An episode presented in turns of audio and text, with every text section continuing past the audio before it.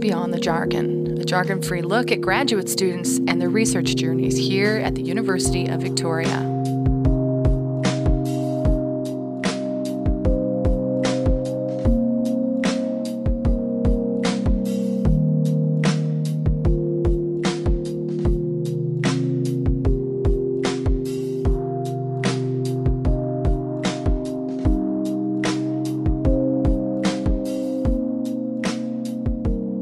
To Beyond the Jargon. Thank you for joining me today. I'm your host, Liz MacArthur, and joining me in the studio is Dandan Huang. Thank you for being here today. Thank you for having me. I know you're doing your PhD in computer human interaction. Is that correct? It's in computer science department, but the field we call computer, like uh, human computer interaction. And so, what does that mean exactly? I guess I feel like it's more complicated than just me typing into the keyboard and getting my computer to do things. Well, actually, I would say it's kind of like overlap between the computer science domain and the psychology domain. Sometimes we deal with some social uh, interaction as well. Mm-hmm. So we the in- focus of our work is to say how people interact with the technology side. Mm-hmm.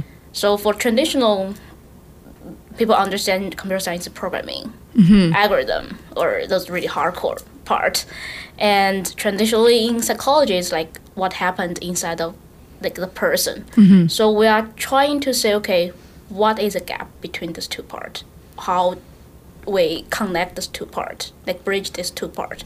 How people interact computer, interact any information system, mm-hmm. and then in that way we could design better systems or design better tools for uh, people use. Mm-hmm. That's really interesting. The the designing better systems and better tools. I uh, last summer was reading a lot about um, the future of things like smartphones and stuff like that, and people critiquing how it's just like your finger tapping things and wanting it to be maybe a different experience for people, like involving. I don't know. I, I don't even know, but they were they were critiquing that uh, that even though we have very sophisticated looking things, often it is just that finger tapping a glass screen. Is that something that you're thinking about when you're thinking about better systems for people? Well, for example, uh, there are two um, like kinds of input parts for in terms of uh, smartphone. One is physical board, like the BlackBerry things, and one is a touch board. And we could say, okay, which way people would be more efficient in terms of uh, input, for example, p- input messages, sentences, and which way people would feel like more uh, fun? Because like in terms of different tasks people want to type in email more efficiently. But in another hand um, people want to play with some games like the uh, angry bird or Flappy Bird or something. They would like trying to have some fun with the mobile device as well. Okay, so you're looking at both efficiency and like enjoyable. well it's uh, like all the aspects of the technology part. So it's not just for efficiency or just for fun. Because it depends on the task as well and depends on the context as well. So currently the project i'm working on is uh, for people how to use. Well now people can access more and more data of their own. For example they use smartphone to collect like uh, physical activities and people could access to the uh, meter data at home. So with what we want to see how we design tools, uh, particularly for uh, like visualization tools for people to understand their own data. Say, okay, I didn't do enough exercise today. Uh, what I'm supposed to do? Maybe go to gym tomorrow, or uh, if you sit in front of computer for a long time, maybe I should get up and get stretch. How did you become interested in all of this? Do you have a computer science background or psychology background? Actually, my undergrads uh, was in engineering. I deal with like the circuit, um, network, network algorithm or things like that. And then I realized, okay, it's more like uh, something inside of a black box. But I want to see, actually, what this does for people, like how people use our work. So then I heard of uh, this field, human computer interaction, back in 2008. Mm-hmm. So I said, oh, this is what I want to do. Right. So I talked to my uh, supervisor and say, I want to switch to this field.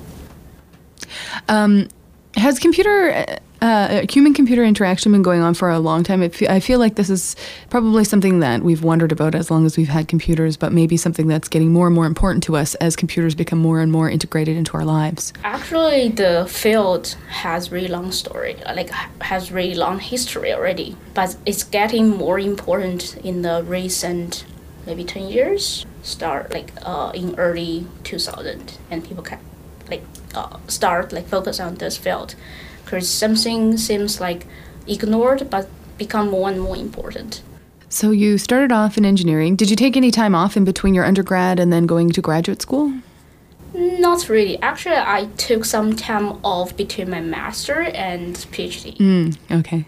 And what did you do your master's in? Was that in compu- uh, human computer interaction? Uh, the first year of my master was in uh, network stuff, like more close to the engineering part. And then the second year and third year, I switched to the human computer interaction. And then, uh, so you finished your master's and then you took some time off and started your PhD? Yeah. Right. What did you do in the meantime?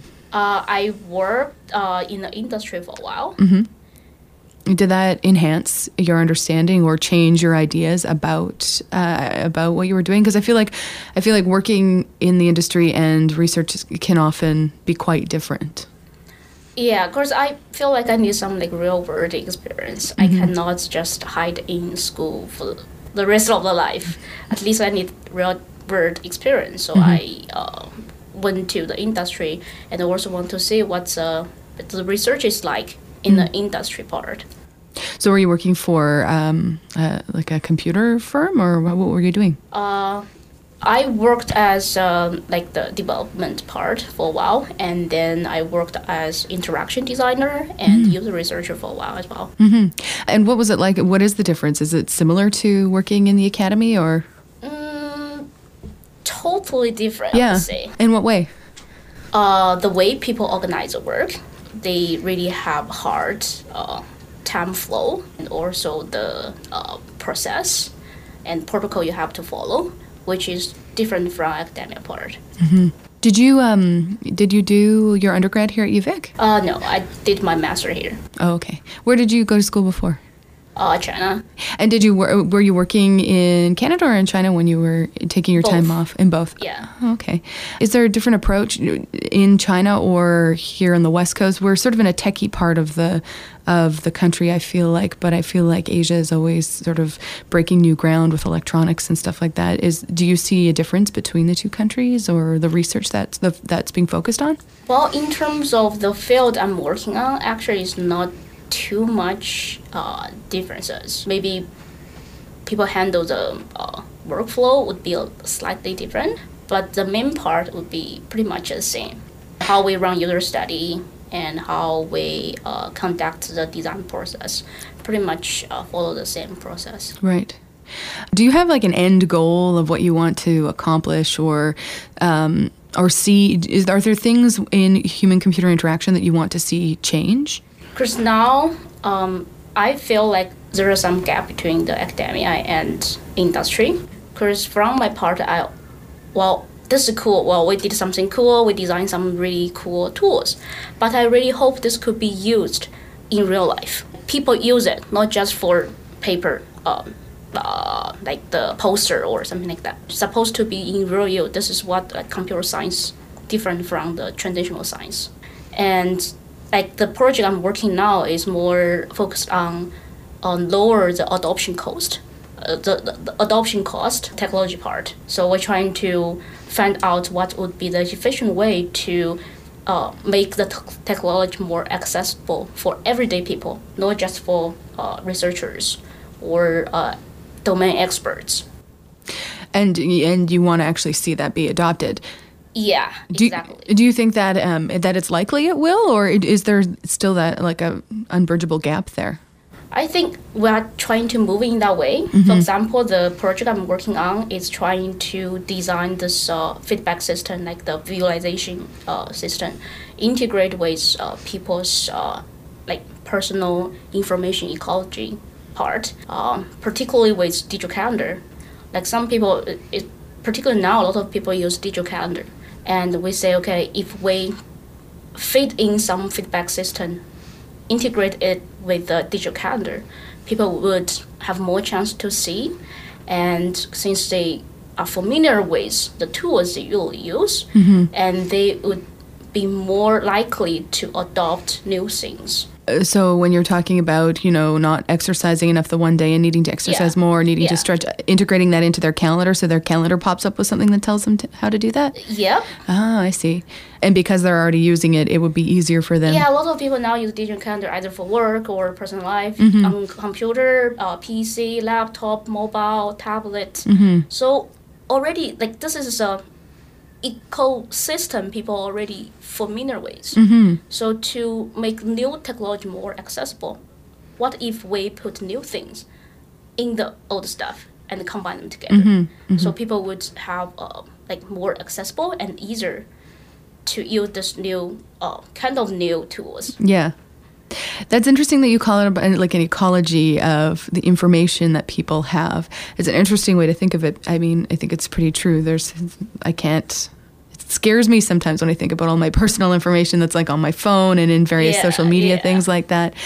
Do you think, um, I don't know, do you think about privacy at all in your work? Does that come into it at all? Because I think that's something that's on a lot of people's minds lately. That is uh, that's a really good question. Uh, Particularly for personal information, privacy is a really really important issue. But technology always like have to balance all the aspects, and we also and I believe there are some way people could have um, like active control on their privacy. And I know a lot of work happening recently on the website, and say um, you like there are kind of open source project, and people want to say Google collects a lot of personal information. So there would be some work you can control whether I want to Google to collect my information this way or I have some way to protect my either uh, prevent them scanning email, getting my messages on Facebook or something. Yeah, that's crazy. I had a friend once who, or one, uh, yeah, someone I know was telling me about writing um, Facebook messages to someone, and the, I don't even remember what they were talking about, but something pretty innocuous, just a stupid conversation about something. And he started getting messages saying that Facebook has, th- thinks that this is inappropriate and that you shouldn't be able to talk on that. And I had no, like I did I didn't even know that they were that there was that level of scrutiny of what was going through. I guess they're looking for keywords or something like that. Because this helped them to deploy the ads. So that that's why they scan like Google scan email, uh, Facebook scan message.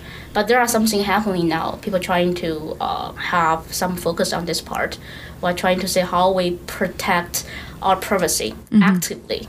Even we using their service, but there is a way techni- uh, technically we can solve this problem. As somebody who you know you have a like fairly deep knowledge of this kind of stuff, do you think do you ever shake your head at the way people share stuff online, or are you do you use social media and stuff like that, or are you sort of unplugged? I'm not really addictive to uh, social network. For example, I check Facebook maybe once a month. right? Oh, wow. Twitter maybe once t- every two months. yeah. But um, I would say this is a trend. It's not like we want to uh, change it on purposely, because like the world is become smaller and smaller in this way, and even the social media have really good part. We cannot always say the bad part and ignore the good part. I am as completely addicted to social media, and and I just try and ignore the bad part because I'm like, oh, it gives me in contact with people and stuff. Yeah. So what we want to do is, well, since the social media or other um, like system have the good part, how we uh, prevent the bad things happen and make people enjoy like embrace the new technology. You talked about wanting to ensure that you know the research that you do doesn't just stay in the academy and just become fodder for like papers that it actually gets used. Do you think that there is i mean i've talked to different people in various departments about Yeah. a disconnect between the real world and the academy. Um, do you think that that's a, a problem? And if so is it getting solved gradually within your um, your department? Compared to like traditional science, computer science maybe uh, has advantage in this way. We are designing something really close to the real life issues or trying to save the real life problems. Um, but I think it's based on the nature of academia, the focus of the academia. So we're trying to uh, design some new approach, new say uh, visualization, new method. But in industries, like what is a practical way we make people use our product? So there's still some gaps in this way, even in computer science. Yeah, you're part of a specific lab within computer science, right? Yep. What is that lab and and who works in it? And can you tell me a little bit about uh, what's Uh, going on there? First, we don't wear white robe. Right. So uh, the lab part, we uh, it's a research lab, and we more deal with uh, interaction design, interface design part. So there are some interesting um, devices in our lab. Like there are two Gent uh, tabletop, which is uh, like multi-touch uh, surfacing. oh, whoa. So w- Uh, it what does that seems like the Microsoft Surface. The Gent table you can uh, play with uh, multi-touch Oh. interaction. so like a giant like Giant. tablet kind of thing. Yeah, but Ah. much larger. Like a table, whole table. Yeah, like a ping pong table. Wow. Pretty much, yeah. And what do you do with that? But um, previously, like two years ago, I designed a uh, more like the music player. Like for example, people in party, they trying to um, say, okay, what music we're supposed to play with for the party, and I use some like data mining algorithm and approach to find out, out the similarity of different music, and so when the music display on the table, it will, would group by similarity.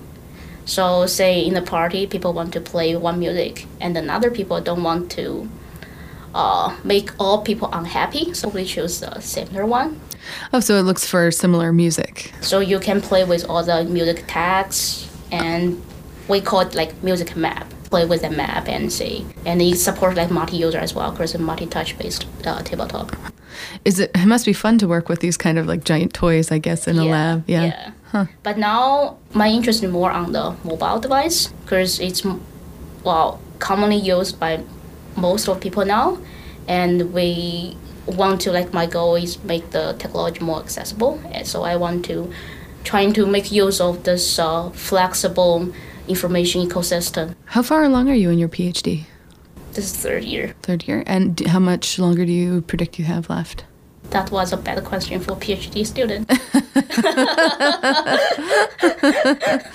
So you, do you don't know or? well, maybe two years each, but depends. Yeah. mhm. Uh, for example, there are some unexpected issue always happened. right. We were trying to run user study, uh, trying to make people be aware of their energy consumption at home. You know, BC Hydro replaced a uh, smart meter for most of the houses and apartments. So we're trying to use this data. We want to display this data in people's digital calendar. We actually prototype all the system, and the system is available. And then BC Hydro cannot release the data for some reason. So then this is not expected Right. beforehand. So so always have dynamic changing in the whole Mm-hmm. thing. So So you were going to take the data from smart meters and put it in people's calendars so they could see basically Yeah. how their hydro bill was adding and up. And another way to use digital calendar because you have all the kinds of events in the calendar, say work events or your personal appointments or your party schedule with friends. So somehow it could provide context for you to understand. Oh. We are away from the house. Why there's a big spike happen during the day? So that's why we trying to use this uh, power meter in with a digital calendar thing. Um, but you can't because BC Hydro won't release the data. yeah. Oh. That's why I say, okay, this may be one part of people's life. Another people's life is daily activity. People care about how like uh, how active they are because of uh, health issue. So then we'll say, okay, we are trying to use mobile device or uh, the Fitbit device. Now people a lot of use like the the band, oh, is that like that Apple Watch or? like Nike band or something, but they have sensor in it. It could monitor your physical levels. Oh yeah, okay. So we're trying to use that part data as well, and also the mobile sensor as well. Because the like smart meter, we can possibly is uh, cannot work with that part. but still, we maintain the same philosophies. Like I want to make it more accessible to everyday users. Like we design things for experts, like domain experts, analysts, researchers. But I feel like the technology part should also benefit for a larger population, which is everyday users, you, me, and any one of us. Do you think that we're going to just continue to get more and more and more integrated with all of our devices, like the band, which can measure your heart rate or physicality, and your, our integrated calendars that are part of us, the Google glasses that have come out? Yeah, now? I've heard of those. do you think it will just continue to become more and more integrated, or are people going to be fatigued eventually of having everything so I don't know monitored? Well, I think the fatigue is not because we have so many ways to monitor ourselves. We have a lot of data. Actually, that's not a big issue. The big issue is now we have a lot of data.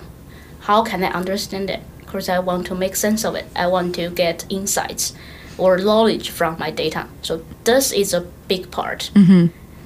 And of course, people want to say all the aspects of the data, mm-hmm. but our work is like how to make it easy for people to understand. Okay, why this happened? What I can do with myself.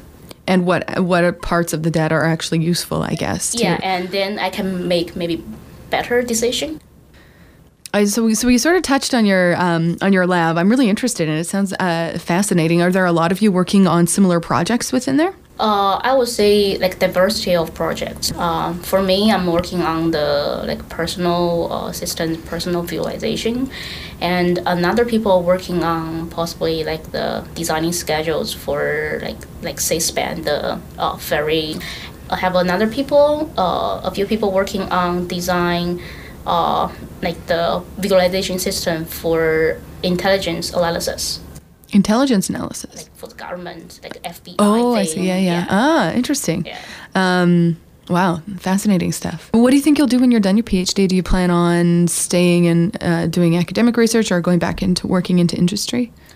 Oh it depends on the opportunity. Uh, i enjoy research but i also want to see the value of the research Yeah. in the real world. So probably balance between these two parts, I would say. Now, you mentioned that you had been working in industry before. Did you ever get to see something that you designed or worked on actually become integrated in stuff that people use every day? Um, actually, we did some project uh, with a bank uh, in Vancouver and trying to replace their old workflow, actually, which uh, cost a lot of time. Like usually in a business world, you know, people submit like Excel, Excel that Excel does, Mm-hmm. and there would be a lot of people trying to put all the Excel together and combine all the data. So what we did is we designed some uh, BI system. So people directly can use the system to input all the like uh, business figures, and in the business meeting they can pull out the data right away. Don't have to integrate like thousands of Excel. Right, right.